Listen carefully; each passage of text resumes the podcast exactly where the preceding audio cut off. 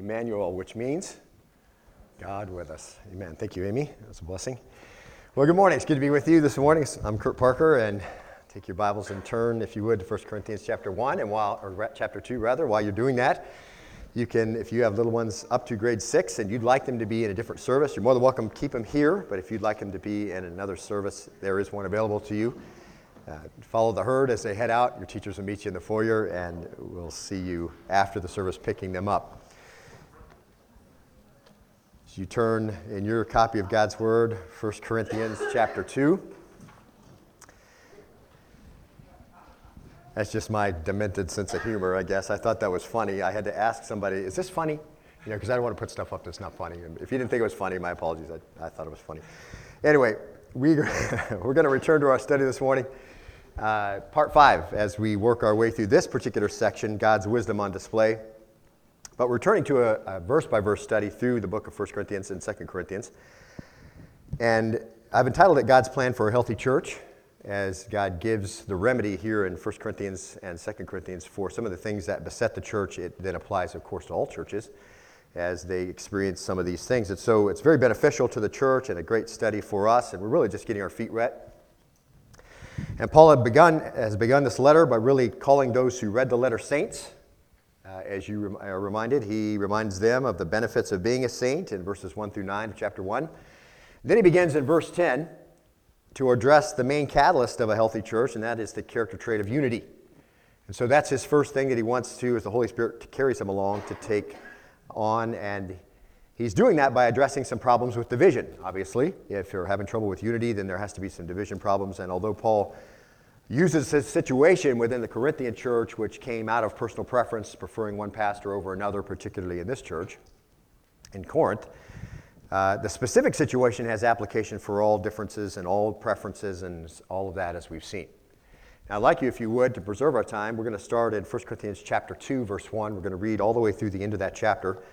Allow the Holy Spirit to begin his work in our own heart as we desire very much to know what he has to say to us. And as uh, you are preparing to read together with me in your copy, let me remind you that, as I often do, that time in the Word is paramount for Christians, that for believers who know Christ, uh, that time in the Word on a daily basis is imperative for your growth. It's impossible for you to grow in maturity as the Lord would desire and in knowledge. Uh, as uh, Peter tells us to add to your faith knowledge, that's knowledge of His Word, the understanding that comes from time in the Word is very important for your ministry. It's very important for your personal life, for your thought life, and all areas of application. Uh, the blessing, of course, of daily reading the Word will be yours, the holding up of the Holy Standard, and keeping a short sin list, and walking in a way that is pleasing to the Lord and able to be witness, uh, witnessing for the Lord in truth and in power are all part of that time in the Word. So let me encourage you, if you haven't established a time in the Word, this is a great time of year to begin that. I try to encourage people around the first of the year, start that daily reading through the Bible so at the end of the, uh, the year next year, uh, you will have cover to cover. First of, I hope, hundreds of times in your life that the Lord allows you to go through it, and that richness will be yours. So let me encourage you again to do that. You can find a trifold out on the welcome table that can help you do that. So make it unveil that uh, yourselves of that if you would. Look at 1 Corinthians chapter 2, verse 1, and it begins with, And when I came. I'm going to be reading out of the New American Standard, and I'll give you some verse cues so that whatever version you're reading uh, out of, we can stay together. And when I came to you, brethren, I did not come with superiority of speech or of wisdom, proclaiming to you the testimony of God. Verse 2 For I determined to know nothing among you except Jesus Christ and Him crucified. Verse 3 I was with you in weakness and in fear and in much trembling. Verse 4 And my message and my preaching were not in persuasive words of wisdom, but in demonstration of the Spirit and of power. Verse 5 So that your faith would not rest the, on the wisdom of men, but on the power of God. Verse 6 Yet we do speak, we, yet we do speak wisdom among those who are mature, a wisdom, however, not of this age, nor of the rulers of this age who are passing away. Verse 7 But we speak God's wisdom in a mystery, the hidden wisdom which God predestined before the ages to our glory, the wisdom which none of the rulers of this age had, has understood, for if they had understood it, they would not have crucified the Lord of glory. Verse 9 But just as it is written, things which the eye has not seen, and ear has not heard, and which have not entered the heart of man, all that God has prepared for those who love him. Verse 10 For to us, God revealed them through the Spirit, for the Spirit searches all things, even the depths of God. Verse 11 For who among men knows the thoughts of a man except the spirit of the man which is in him? Even so, the thoughts of God no one knows except the Spirit of God. Verse 12. Now we have received not the Spirit of the world, but the Spirit who is from God, so that we may know the things freely given to us by God. Verse 13. Which things we also speak, not in words taught by human wisdom, but in those taught by the Spirit, combining spiritual thoughts with spiritual words. Verse 14. But a natural man does not accept the things of the Spirit of God, for they are foolishness to him, and he cannot understand them because they are spiritually appraised. Verse 15. But he who is spiritual appraises all things, yet he himself is appraised by none. Verse 16. For who has known the mind of the Lord that he will instruct him? But we have the mind of Christ. Stop right there. As we've been tracking together through this first chapter of Corinthians, we have seen Paul make the connection as he works on this area of unity in the church between divisions and human wisdom. Paul has connected divisions and factions and preferences and all that with human wisdom, and he used a number of ways to illustrate it. And then Paul proceeded to give a number of reasons why they are to shun human wisdom and focus on the main thing, which is the gospel. We saw the first reason that they gave to avoid faction, and from verse 19 and division, is that this worldly system that promotes faction and division is all going to be swept away. So Paul says, listen, all the stuff that goes along with human wisdom is going to be swept away by God. And we looked at that extensively and the cross references that Paul has in Isaiah earlier. Secondly, we saw that the wisdom of man is powerless, verse 21, uh, to do anything of eternal value. It's powerless. It doesn't accomplish anything of eternal value. And those who are focused on division, those who are focused on faction, uh, those who are swept away by those kinds of things are not doing anything of eternal value either. And so it becomes very specific. Thirdly, Paul says of man's wisdom, man's greatest wisdom and highest thoughts are infinitely eclipsed by the most simple of God's thoughts and the smallest representation of his power. That's a, a very humbling thought if you think about that, as, God, as uh, Paul is connecting human wisdom and faction. He says, listen, the most lofty thought that man can think and the most power that man can have are infinitely eclipsed by the simplest of God's thoughts and the smallest representation of his power. And so, a very important point Paul makes in verse 25. And then we saw, uh, finally, as a rebuke against the wisdom of man, God just plainly says he doesn't need its rank, he doesn't need its influence, he doesn't need its wisdom to accomplish the most important thing on earth. Verses 27 through 28 really made that clear. He doesn't need man's wisdom to do the things that are important and to do the things that make the difference. and we find, of course, as uh, we connect with that, that uh, as Paul is directing it towards these people, the people who are involved in those factions, people who are involved in those types of things, uh, really uh, find that they're not involved in anything that of, is of any eternal value for any length of time. So they're connected with man's wisdom, they're connected with the thoughts of man, and really find themselves powerless to do things that really matter. Now, in this next section, and we're going to just leave it right there if you need to catch up with that, lots of application. Once again, I say as we work our way through this first section, and numerous other sections too, there are more applications than there are time to go through all of them. And so I encourage you as you uh, read through the Word. If there are questions that you have and you, wanna, you want me to cover them, let me know and we'll do a Q&A. Uh, but I also would just encourage you to continue to read through the Word and cross-reference, and you will find the answers you're searching for and the connections that you need to make. You have the same tutor and the same text that I have, so let me encourage you to do that uh, and let the Holy Spirit guide you. Now, we're going to move on. This next section, Paul's going to illustrate uh, all of his former points, and he's going to start with himself. So that's basically what's going to happen. Paul says he gave those points we just went through. Now he's going to use himself as the illustration. So look at verse 1 if you would. Paul says, uh, When I came to you, brethren, I did not come with superiority of speech or of wisdom. Paul says, Remember when I came to you? Paul says, Recall in your mind, if you would, those early days of the ministry that I had among you. When I came, was I using fancy words? Was I using human opinions when I brought the gospel to you? And what's the answer to that? The answer to that is no. Uh, the, God, you know, the gospel is everything. God's gospel is everything. It's the main thing. And God determined to save man not by human wisdom, uh, but by the gospel. So when Paul came to Corinth, he didn't come as an orator, he came as a witness. And it says, proclaiming to you, so look back at verse 1 When I came to you, brethren, I did not come with superiority of speech or of wisdom, proclaiming to you the testimony of God. And there's our first stop in your notes if you're a note taker. Uh, as an example to the church, he came declaring the witness of God. So Paul always gives an opportunity to change direction. If you've been caught up in human wisdom, if you're caught up in the factions, Paul says, if these are the things that have dominated your life, realize that what you're doing is powerless. God's going to sweep all that away. You're not really involved in the main thing. Paul says, listen, when I came, I came declaring to you the witness of God. Paul said, I came here to give you God's revelation. And that really has a very centering effect on the church. If you're having some trouble, if you're going back and forth amongst uh, those who sow discord or faction, and every church has those things, remember that centering effect is declare the witness of God. Find a place where you can discharge that ministry. And that's a great example to all of us. And it's what all of us are to do. And that's what really goes on here from week to week, declaring the witness of God. It's what Jim Ferguson was doing uh, long before I ever came. Uh, it's, uh, and he's still doing it in the auditorium Bible class. It is what goes on here every week. It's what I do every week. It's what John does in the evenings. It's what goes on uh, downstairs in the Sunday school classes and in children's church classes, what Jason does with the students. So it happens in children's church, Sunday school, evening programs, all that kind of thing, declaring the testimony of God. And people will hear us on the radio or live, and they will contact us. And usually, several times a month, we have calls that come in from uh, programs that go off on the radio. And people will say, to some extent or another, and of course, there's always some connection to some issue they were dealing with at the time. But just this, we appreciate the fact that you teach verse by verse through a book. I've had people come to me at the end of a service who have come here from other denominations and said, uh, and I quote, I've never heard anybody teach verse by verse through the Bible in my life. Now, these are people who are 50 or 60 years old and have never heard anybody teach verse by verse. And that's so sad to me because they've missed out on so much of what the Lord would have them to do and have them to understand.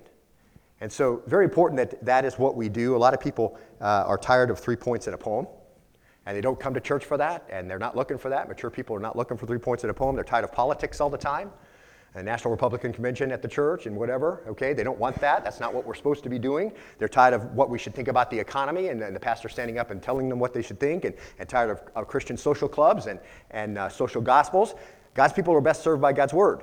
And it happens, Paul says, by declaring the testimony of God. And Paul, and Paul says, when I came to you, that's what I did. And you know, when we mention a political leader or a policy, it comes as an application of God's thoughts through his word and not as our main point. And that's on purpose.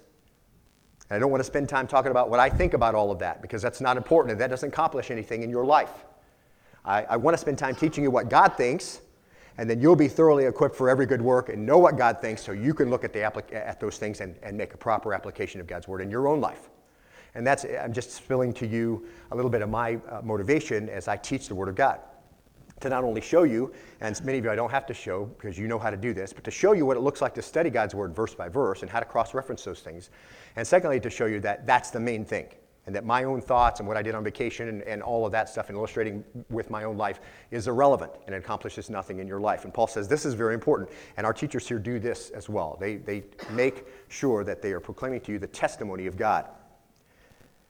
And when you turn on the TV and you listen to some of these guys, and I, I just reminded because every now and then I scroll through just for a laugh. I guess that's probably bad. I need to confess that, but I do that for a laugh. They're supposedly teaching you the Word of God, but the thing about it, you think the Bible was just one positive book, and that's all it is, as you listen to guys teach. Now, I know that you probably had the same experience, perhaps, but when sometimes when I get through reading the Bible, it feels like I just had a wrestling match and I didn't do well. Okay? Because the Bible's not all positive, and I'm kind of digging through it, and, and I get all done, I'm just thinking, man, I don't think I understand all that, and what I did understand, man, I'm not doing very well at that. And that's, that's how the Bible really is. See, it's not just one big positive book. And I feel like I'm beaten down, I can't really take it. And you know, sometimes it's really positive, and that's great, and you praise the Lord in the times that you read it. And sometimes, it, a lot of times, it isn't. And what we don't need is men and women with all kinds of flowery words that mean nothing. Okay? Paul, Paul says, I didn't come offering you a whole bunch of human verbiage and a whole bunch of human pers- you know, preferences and perspective. I told you the testimony of God, not my opinion.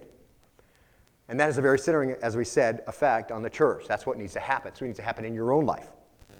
And so he reminds them of what he did. And he reminds them that the material is not original. And perhaps if you've taught, you know if people said, hey, I really appreciated that, uh, what you said. And I, I said a hundred times, if I said once, it's not original. I didn't come up with it. But thank you for your encouragement. The, the, the, it's not original here, that what I'm teaching you. Now look at verse 2. For I determined to know nothing, Paul says, among you except Jesus Christ and him crucified. The testimony of God is Christ, the gospel. And as Paul reminded them in verse 13, Christ is not divided, okay? The main thing is this, and if you're centering on that, you're not going to be divided. And uh, you know, Matthew 17, uh, this is an interesting passage. I was just kind of cross referencing, kind of a back, backdoor way to look at this. But Matthew 17, 2, during Jesus' transfiguration, Peter had some opinions. And, and, I'd like you to hear these because as you read the dialogue, it kind of, it's absurd, uh, the, what, what Peter did. But this is during the transfiguration of Christ that one time while he was on earth that we got a glimpse of who he really was and what he really looked like. And it says this it says in verse 2, it says, He was transfigured before them, and his face shone like the sun, and his garments became as white as light. And behold, Moses and Elijah appeared to them, talking with him. Catch this now, okay? I want you to get the context, okay? Jesus is speaking with Moses and Elijah, okay? In front of Peter, Jesus is speaking with Moses and Elijah. That's pretty amazing, okay? Now, I think if you put yourself in that place, you'd probably be pretty humbled. I mean, this is Moses and Elijah. Jesus is speaking, and we're seeing God's glory in, in Christ. And here's the thing Peter interrupts this conversation, okay? Read it, okay? Jesus is talking with Moses and Elijah. It doesn't say he was talking with Peter, he's talking with Moses and Elijah. And Peter says to Jesus, Lord, in the middle of the conversation with Moses and Elijah, okay? It's good for us to be here. If you wish, I'll make three tabernacles here one for you, one for Moses and Elijah. Now, here's a quick question for you Do you think that Jesus, Moses, and Elijah were talking about building a hut for each of them so they could dwell there? I mean, I realize it was during the Feast of Tabernacles, and that was something that was in Peter's mind.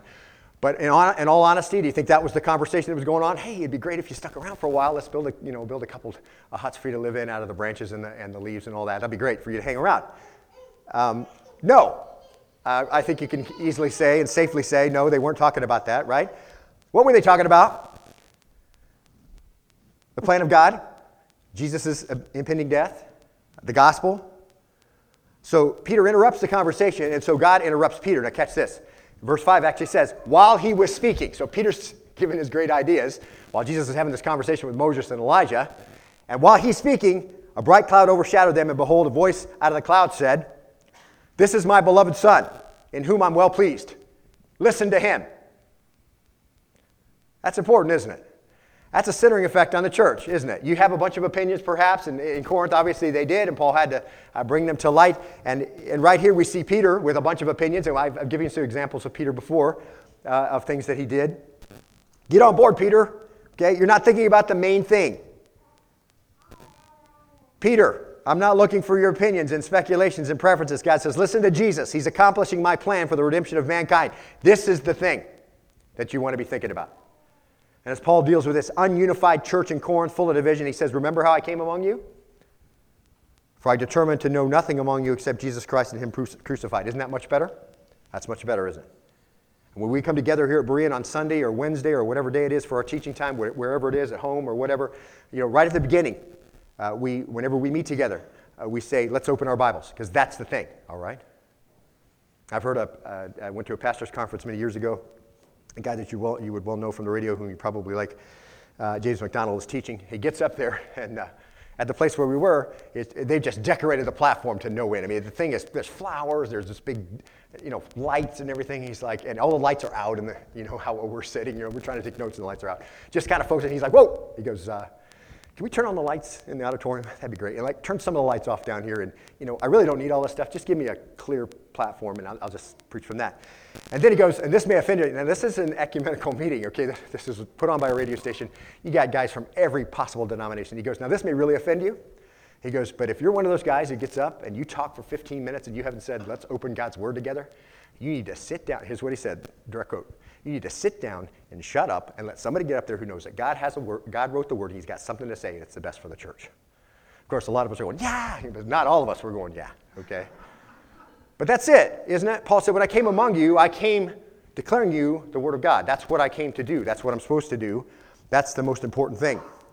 Let's look at, look at what God says. Not politics, not, not economics, not social issues, not viewpoints, not opinions, not human ideas, but what God has to say. And that's very important for the church.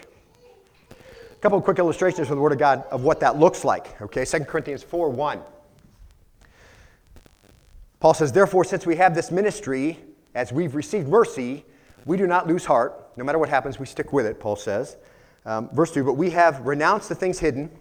That's secret sins. If you think about it, that's um, hypocrisies, things like gossip, immorality, thought life, things hidden in the darkness of life before salvation.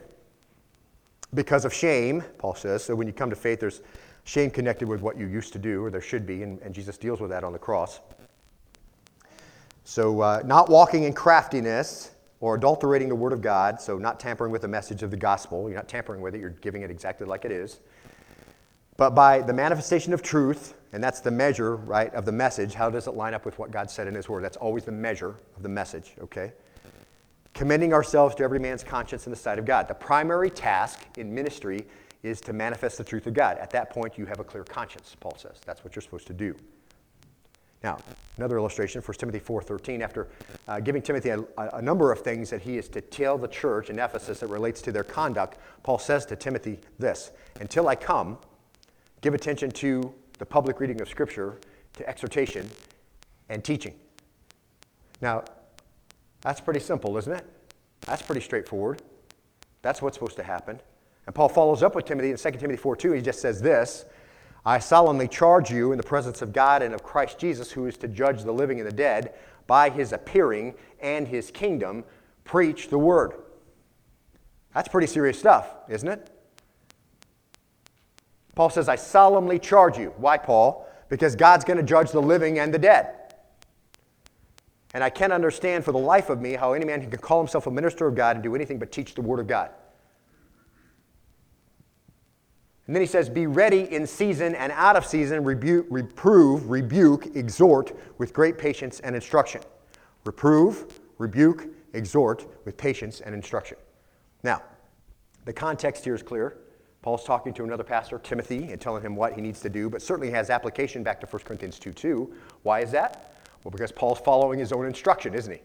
He's doing exactly what he told Timothy to do. He's not saying to Timothy, do one thing and then he's doing something else. He's using his pattern as an example of what the church needs to do to refocus on the main thing. Leave behind the opinions, set aside the wisdom of man, Paul says. Don't let issues get you off track, as we saw earlier in this passage, uh, as the Jews and Greeks did. And Paul says, and that won't be easy to do. In verse 3, he says, For the time will come when they'll not endure sound doctrine. Has that time come? I, I think you could say yes. People don't want to, they don't want sound doctrine. Churches are full of people who won't endure sound doctrine. And they won't listen to correct teaching. They're just going to do what they're going to do, no matter what you say. And because there's a demand for that, there'll be a supply. It says, but wanting to have their ears tickled, They'll accumulate for themselves teachers in accordance with their own desires, and will turn away their ears from the truth and will turn aside to myths. So, anyway, in other words, you can just look at it this way people will go from place to place until they finally find someone who'll say what they want to hear. That's what happens, okay? That's what happens today. That's what happens in Paul's time. It's certainly happening today. Just place to place. I don't like what's getting said there. I don't like what they're doing. Okay, and that's the final outcropping, beloved, of division. Can I just tell you that? Eventually, it's just I don't want to. I don't want to put up with this anymore. Even though much of that is not truth, even though much of that is division based on false understanding or human wisdom, eventually people just say, "Okay, I'm just I'm going to go and hear something that I want to hear." Now, so Paul warns Timothy about that and says, "Listen, just give yourself to." Uh, the teaching of the word and do it in season and out, whether you feel like it or not. And I'm charging you in the presence of God, preach the word and give yourself as, until I come to the public reading of Scripture, to exhortation and teaching. And Paul then follows his own example. Now, look back at 1 Corinthians 2 2. Paul says this For I determined to know nothing among you except Jesus Christ and Him crucified. Now, he's not saying there that, that he denied the rest of Scripture, because we know in Acts 18, he says that for 18 months I declared to them the entire counsel of God. And so Paul's just kind of wrapping it up. His emphasis, of course, included the cross uh, the means by which God has made redemption available to men. Uh, God's revelation really is what he's pointing at, as opposed to human speculation. That's Paul's message. And that's his example to the Corinthian church, and his example as he told Timothy what to do, that he's doing himself, okay? To get them back on track. Now, 1 Corinthians 2, verses 3 through 4. Let's move there. I was with you in weakness and fear and in much trembling. And my message and my preaching were not in persuasive words of wisdom, but in demonstration of the Spirit and of power. There's your point number two, okay? Paul's example, showing them by example. And when he came, he wasn't arrogant and he wasn't confident. Now, this is the third time Paul has said, it's going to be three times Paul's going to say this. It's the second time he said it already. Okay, back in verse 1, he emphasizes it, a very similar statement in verse 1. What does it say there? It says, When I came to you, brethren, I did not come with superiority of speech or of wisdom. So Paul's making sure they understand. Listen, I showed you by example, I wasn't arrogant and I wasn't overconfident, okay? And that no doubt struck a chord with those who were factious. Why is that? Because one thing about those who like to sow discord is, and those that hang on to their own opinions and preferences are, and no doubt he was dealing with that in Corinth, is there's nothing meek and trembling about them. Okay? They're usually very arrogant and very boastful and very proud and very uh, hard hearted and stiff necked and all of that. And Paul was dealing with that in Corinth. Okay? You want to sow discord? You're probably not going to be, in that example, you're going to be without arrogance and without confidence. And you're not going to be, um, you're not going to come uh, without superiority of speech or wisdom. And, all, and we're going to see it one more time. Paul's going to emphasize because that's, how, that's the opposite of the way Paul came, is what was going on there. And Paul will talk about this arrogance in chapter 5, eh, really directly. But Paul didn't come that way. Verse 3 he says, I was with you in weakness and in fear and much trembling. And that doesn't sound like Paul, does it? Now, we're, we're not talking about physical illness here, okay, as some uh, uh, commentaries are talking about, because we see two of these words used in a couple other places as it deals with Paul's ministry. Philippians 2.12 says, So then, my beloved, just as you've always obeyed, not as in my presence only, but now much more in my absence, work out your salvation, here it is, with fear and trembling. Same two words, look at Ephesians 6.5, Slaves, be obedient to those who are your masters according to the flesh, with fear and trembling and sincerity of your heart as to Christ. And so both of them have to do with uh, bringing to bear uh, a mental anxiety over an important issue. So you're wrestling with this, you want to make sure that you're doing it, you're coming at it with the right heart attitude. And so Paul says, I was in such urgency over you. That's how I came. Uh, he was in Philippi, he had to run for his life. You remember we went through this history at the beginning of, the, of our study in Corinthians. He was thrown out of Thessalonica, he had to run for his life. And then the Thessalonians traced him Berea, to Berea, and he had to flee there.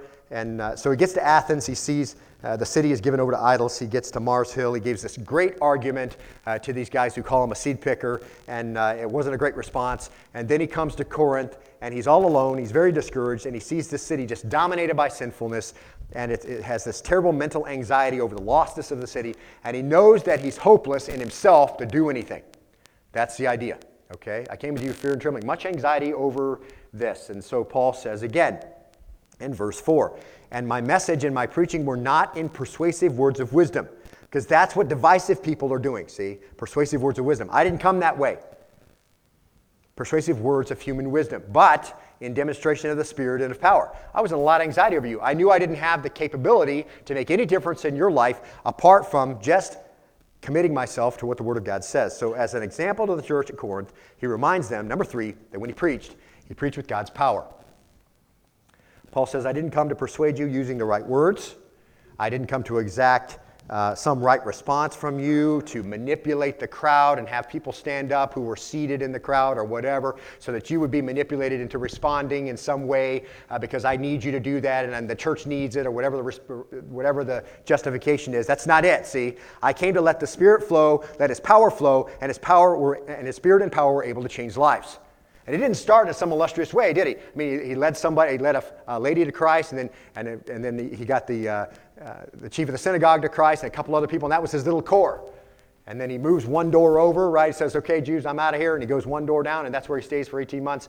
And he just preaches with, with much anxiety uh, fear and trembling, with weakness. Paul was tired. He came there worn out from the ministry, and worn out from being thrown out of cities and let down in baskets and whatever it was. And he just said, Listen, I had a lot of anxiety and I didn't have any power in myself to do anything. So I just gave you the Word of God and let God's Word and God's power, His demonstration of the Spirit of power, work. And he did that, all of that, verse 5, look there if you would, so that your faith would not rest on the wisdom of man, but on the power of God. Once again, wasn't making disciples for himself, not Paul followers. They would see what God was doing and give God praise and follow the Lord. Now look at verse 6. Yet, he says, we do speak wisdom among those who are mature, a wisdom, however, not of this age, nor of the rulers of this age who are passing away. Paul says, it may not be the world's wisdom and you may think it's foolish, and you may say it's simple, and you may say it's simplistic, but we're speaking wisdom. And Paul says, You may not see it as such, but it is. And Paul says, I reject human wisdom. And he says, The problem is that only the saved are going to know it. That's what he means when he says, among those who are mature. And that word mature, teleos, it's an adjective, very important adjective here. It refers to full grown and mature believers in this context. Full grown and mature believers. And I'll show you why it means that. It's used the same way, as we find later, in the letter where he contrasts two places where believers could be. In particular, 1 Corinthians 14 20, he says, Brethren, and here it makes it very clear, and using the same words, he says, Do not be children in your thinking. Yet in evil be infants. So be very immature in your understanding of evil, but don't be immature in your thinking as it relates to Christ, as it relates to the church, as it relates to conduct. You can fill those things in. But in your thinking, be mature. There's the word, okay? In your thinking, be mature. And I think it's safe to say to, that those who are factious, those who are divisive there in Corinth, those who sow discord, as we saw in the opening portion of the letter, would be considered by Paul as not mature, but as children. Why do I say that? Well, a number of places here in the scriptures we're going to see, but in Ephesians 4:13, I think Paul explains this process of church growth. He uses the word again. This is very important. Same wording, mark this, until we all attain to the unity of the faith. And that's what Paul's talking about in 1 Corinthians, isn't he? The first topic he's bringing up is unity. So, until we all attain the unity of the faith and of the knowledge of the Son of God. So, same wording. The knowledge of the Son of God, a richness in what uh, God's Word says, an understanding of Jesus and His message, of His mission, all of that kind of stuff is, is poured into that, the knowledge of the Son of God. 2a, here's the word, mature man, mark that, same thing, right? To the measure of the stature which belongs to the fullness of Christ. So if you just want to qualify it, then that's what it's going to look like, okay? Maturity, the measure of the stature which belongs to the fullness of Christ. Uh, what does that look like, Paul? As a result, here's the opposite. As a result, if, if you're not doing this, this is what it looks like. As a result, we're no longer to be children, so that's the immature, tossed here and there by waves and, and carried about by every wind of doctrine. So whatever comes along, whatever somebody says, you're going back this way, then you're, then you're back over this way, and you're just kind of listening to, and that's what was going on in Corinth, see? Not tossed around, Paul says, by waves of, carried about by every wind of doctrine, by the trickery of men, by craftiness and deceitful scheming, uh, words whispered, words talked about behind, whatever. Those are the kinds of things Paul said don't are not included in those who are mature. Writer of Hebrews uses the same word as well, same context. Uh, Hebrews 5:14. This is a great illustration here. I mean, it's just so specific, okay? But solid food is for the mature, right? Who, because of practice, have their senses trained to discern good and evil because of practice, because of time in the Word, because of disciplining your mind, because of making sure that you're just putting aside dead works and saying no to those who want to sow discord. All that because of practice can discern good and evil. Immature can't discern good and evil and kind of follow away whatever wind of doctrine comes along. Paul says, don't be that way. Uh, in 1 Corinthians 2, the writer of Hebrews says, listen, solid food is for mature, because of practice have their senses trained to discern good and evil. Then chapter 6, verse 1, same thought, doesn't even break there. Therefore, leaving the elementary teachings about Christ, let us press on to maturity.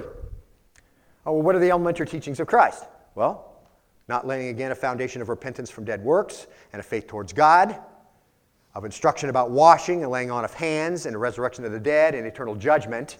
So, all those things are the elementary teachings of Christ given to those who are children in the faith, who grow up and this we will do if God permits. Paul says this is where we're, uh, the writer of Hebrews says this is where we're headed. Paul's injunction in 1 Corinthians, this is where we want to go. Paul says in Ephesians, we're going to we're going to get to the mature man, the measure of the stature that belongs to the fullness of Christ. Paul says in 1 Corinthians 14 20, don't be children in your thinking, be, but yet in evil be infants, but in your thinking be mature. So Paul, as Paul deals with them, then there's a sense that is that the Christian who has matured here so, according to Paul, the only people who know there's, uh, this is wisdom are mature Christians. Those are the ones who are going to recognize it, okay?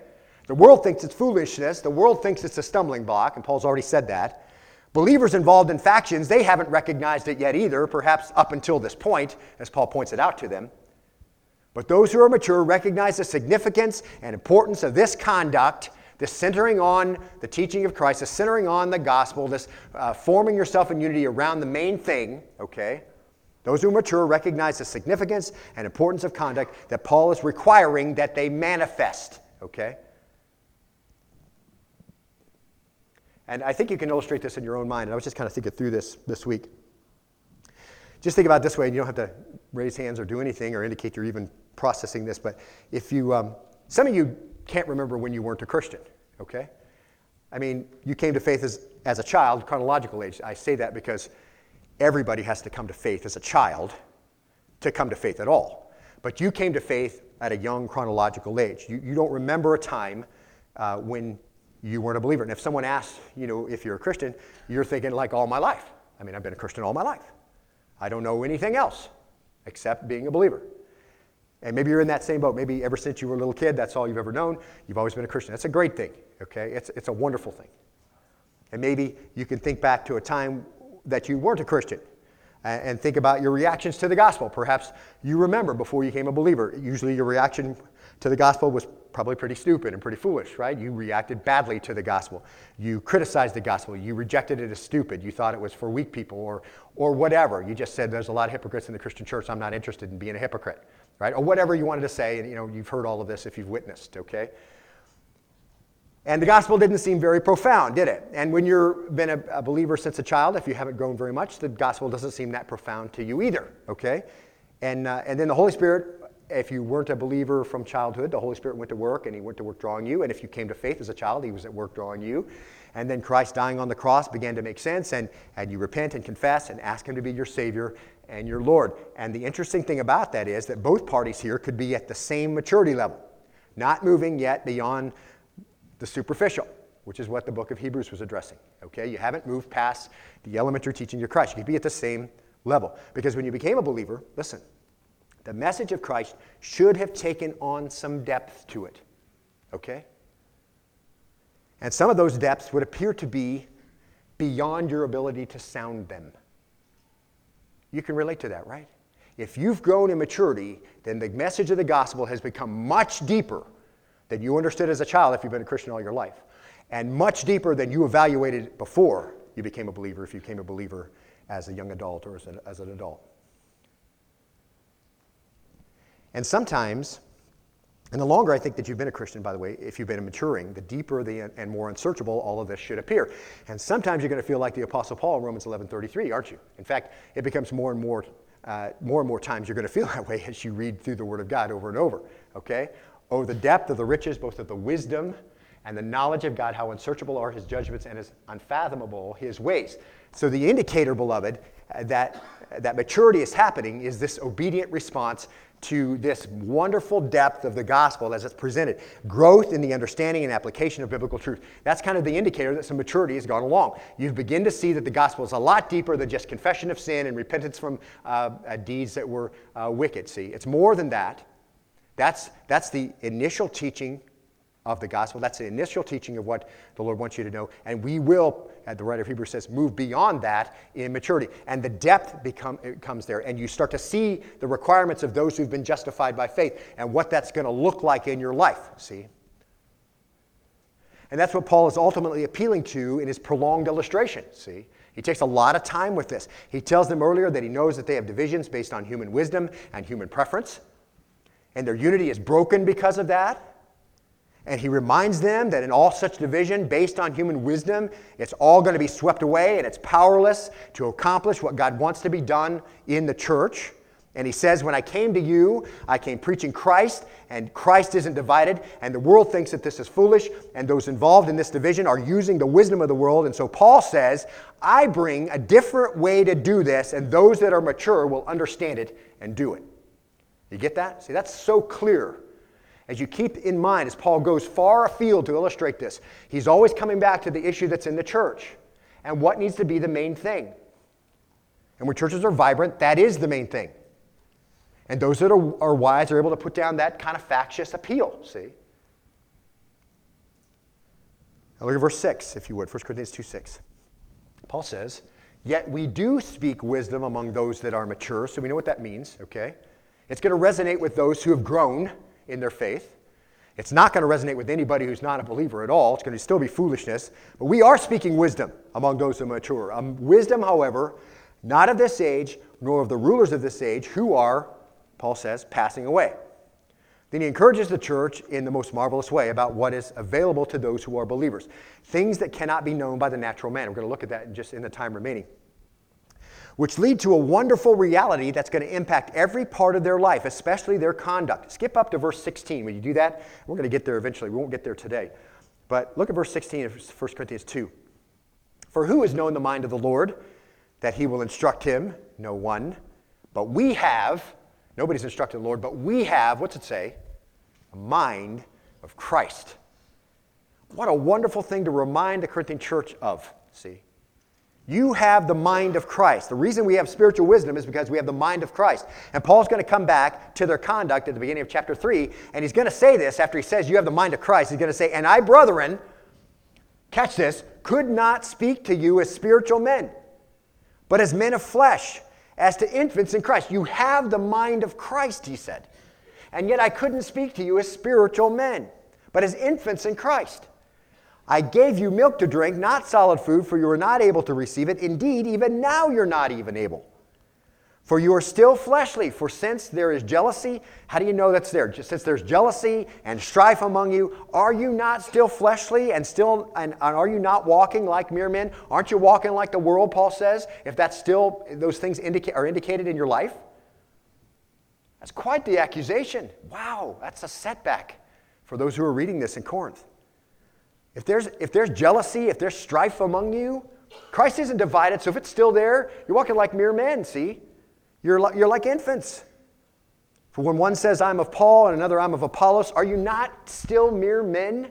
So once again, Paul just uses the example they give and they're having trouble with, but it applies everywhere, doesn't it? Whatever it is you're saying, it's apart from the unified teaching of sticking with what the word says and doing that and be unified in making sure the gospel's clear in whatever ministry you have. Listen, you're just off on this other tangent. And that's embarrassing, isn't it? in light of all the things that are true about them and true about every believer, there has to be some maturity happening, see? So Paul's going to apply all of this, what spiritual maturity should look like as it applies to unity and a lot of other things as we look on deeper into 1 Corinthians. The health of the church is God's desire, and maturity brings with it the outworking of a healthy church, see? Now, let's move on to verse 7 and following and see how far we can get. And just as a footnote, there are a number of ways we could break this down. You could get really complicated with your outlines, you know. And uh, I, I, would suggest to you, if you're doing a seminary paper, you might not make it as simple as I'm about to make it, all right? Because it's going to be like two pages and you need 15. So, you know, make it more, uh, more complex. But here's the thing Paul's, Paul's jumping off this explanation from verse 6. Here's what he says, okay? Yet we do not, yet we do speak wisdom among those who are mature. A wisdom, however, not of this age, nor of the rulers of this age who are passing away. So, break right there for a minute. It, it is true wisdom, not the world's wisdom, but the wisdom of God that only believers will understand. So we saw that. Now, verse 7 But we speak God's wisdom in a mystery, the hidden wisdom which God predestined before the ages to our glory. Verse 8 The wisdom which none of the rulers of this age has understood, for if they had understood it, they would not have crucified the Lord of glory. So we're talking about then, pause right there. We're talking about understanding godly wisdom. But really, we could just break it down this way, okay? And this is what Paul's doing. It's a very simple way to look at this passage, verses 7 through 16. Number one, godly wisdom or true wisdom cannot be known or discovered by the world, okay? And number two, godly wisdom can only be known by believers. And that's the other side of it, okay? True wisdom, that is ultimate truth regarding God, man, destiny, salvation, all of that, is not known to the natural man's mind. Yet, beloved, all the religions of the world are efforts on the part of man to discover God, to find Him. Christianity says you can't find God, He found you. Luke 19. So you're not working up all through all the religions. And we talked about this as we went through Romans 1, didn't we? People are not working up through all the religions finally, ah, found the right one. The Lord says you've fallen from the understanding of God and you fell into all of that stuff and your mind became dark and, and a vacuum didn't exist there very long and you sucked in the wisdom of the world. And Paul just kind of repeats this here if you will. The true wisdom, ultimate truth regarding God, man, destiny, salvation, all of that is not known to the natural man's mind. It's not possible for him to know it. And yet, all the religions of the world really pursue that. Christianity says you can't find God, he found you, Luke 19:10, right? For the Son of Man has come to seek and to save that which was lost. Now, back to verse 6, okay? Yet we do speak wisdom among those who are mature, a wisdom, however, not of this age, nor of the rulers of this age, who are passing away. This wisdom that is available is not the wisdom of the world. And the word age there is an important word, eon. It just has to do with a period of time.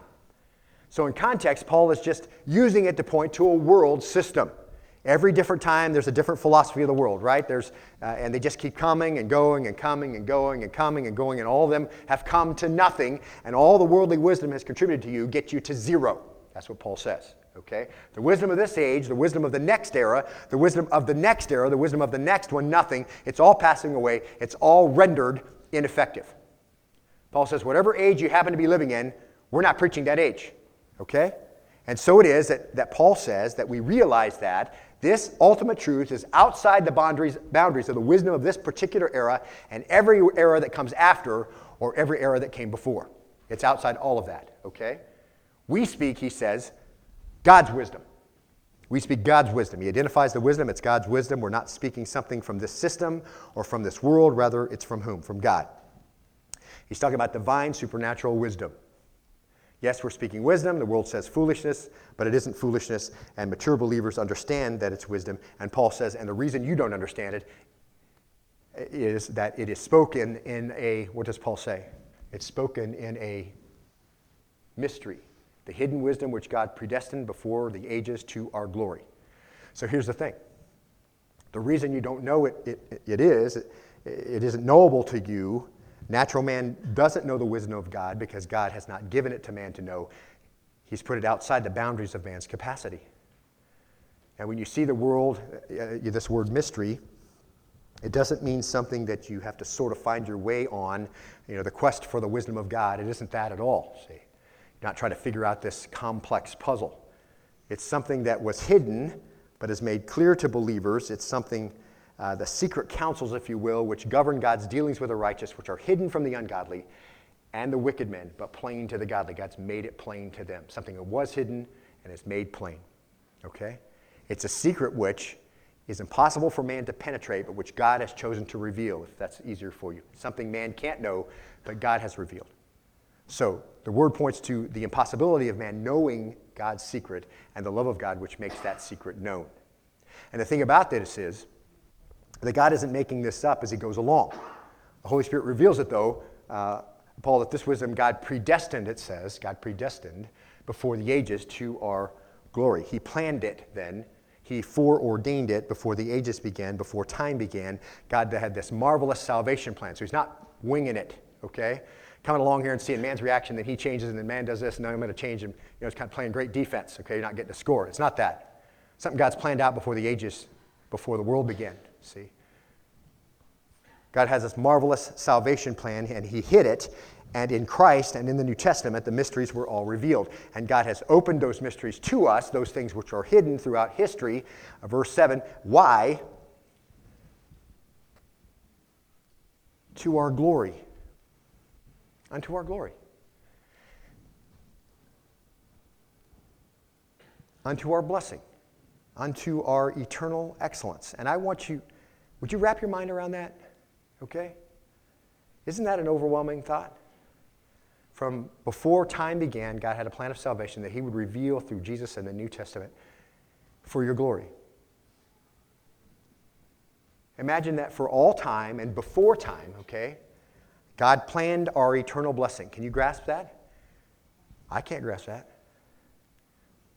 I, I'm, I'm not able to probe the depths of all of that, are you?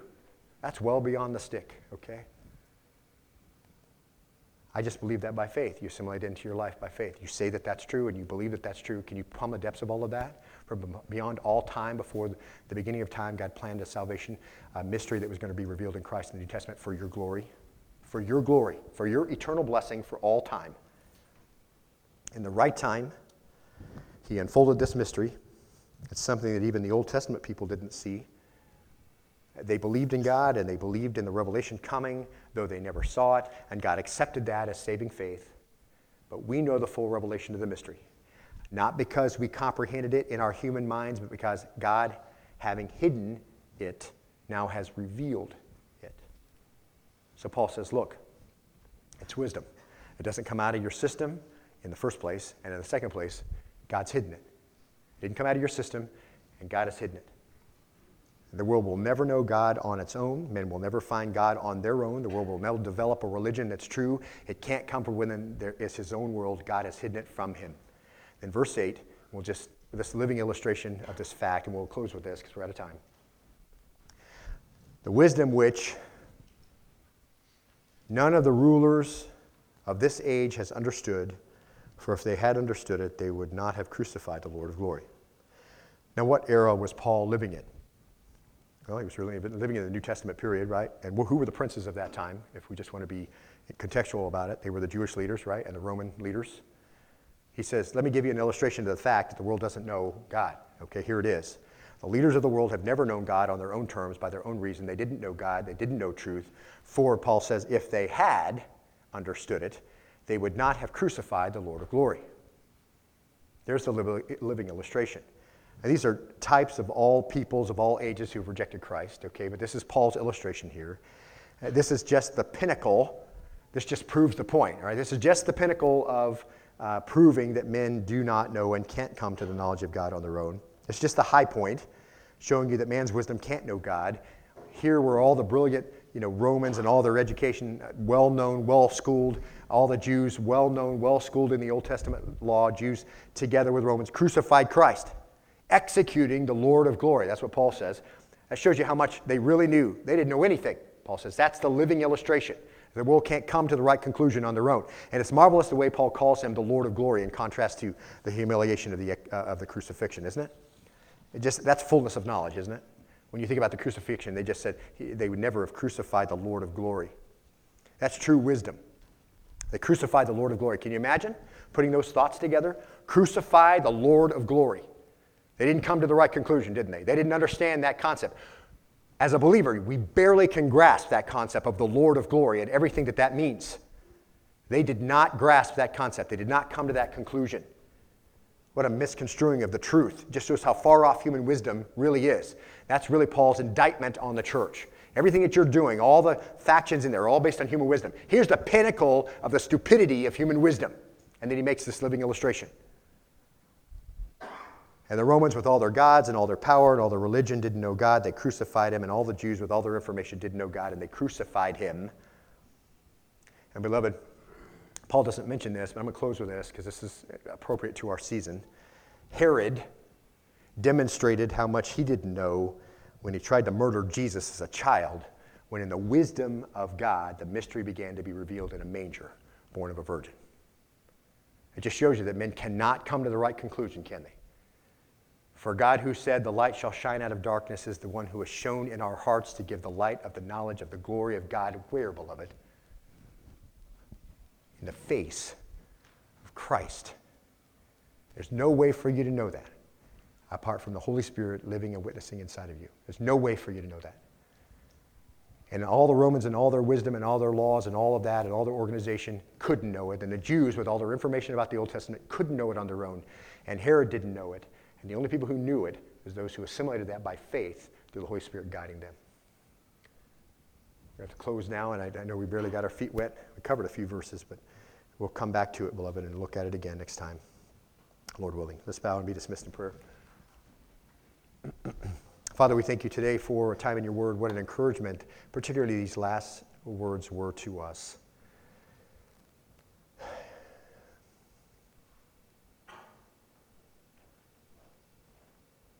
To our glory. You've revealed a mystery to us who know you through the mediation of your Son to our glory from before time began. It's more than we can grasp, Father, but we're so grateful to know how precious in your sight we are. For those who've never received Christ as their Savior, who've never proclaimed Him Lord, confessing sin in repentance, you stand outside and looking in, and this seems ridiculous to you. May I say to you and appeal to you, as Paul did, be reconciled to God through Christ. Confess with your mouth Jesus is Lord. Believe in your heart that God has raised him from the dead and you'll be saved. Is the Holy Spirit drawing you today? Respond. Before you leave today, let us know that you have responded to salvation the Lord has proffered to you through the death and resurrection of his Son. Be our joy at the season to rejoice with you, of course, in any season, but then to help you to grow. So before you leave, let me know that you came to faith. Let somebody know. Give us a response in that card that's in front of you in the chair that we can follow up with you and pray for you and rejoice with you. It'll be our joy. Lord, help us to respond in a way that you see fit. Many applications here as we think about churches of all ages, not just the Corinthian church. And wherever we happen to be and whatever things we happen to be involved with, help them to align with these priorities Paul is making. Help us to be, uh, have understanding hearts. Help us to begin to grow in maturity not uh, again laying the foundations over and over again, but moving on to maturity, to the unity which is in that reprint of Christ, as Paul said in Ephesians 4. Lord, it is our desire to be a church that way. Thank you for working already in Berea, and, thank you for the teachers who've been here over the years who've just taught you the full, taught the church the full counsel. Much opportunity to grow. Help it to be uh, evident in all of our lives that we have. And Lord, this season that we enter into, help it to be a rich one. And in all the bustle and traffic and all the things that are going on and the and many busy things that need to happen and family and all that, help us to be really enriched in the knowledge of before all eternity past, you have planned this mystery to be revealed and you've shown us what uh, the glory of yourself looks like in the face of Christ. So as we come together over the next couple weeks to rejoice in this season, Lord, make it a rich time of worship for us. We're grateful for your work among us, and we give you praise today, and all God's people said, Amen.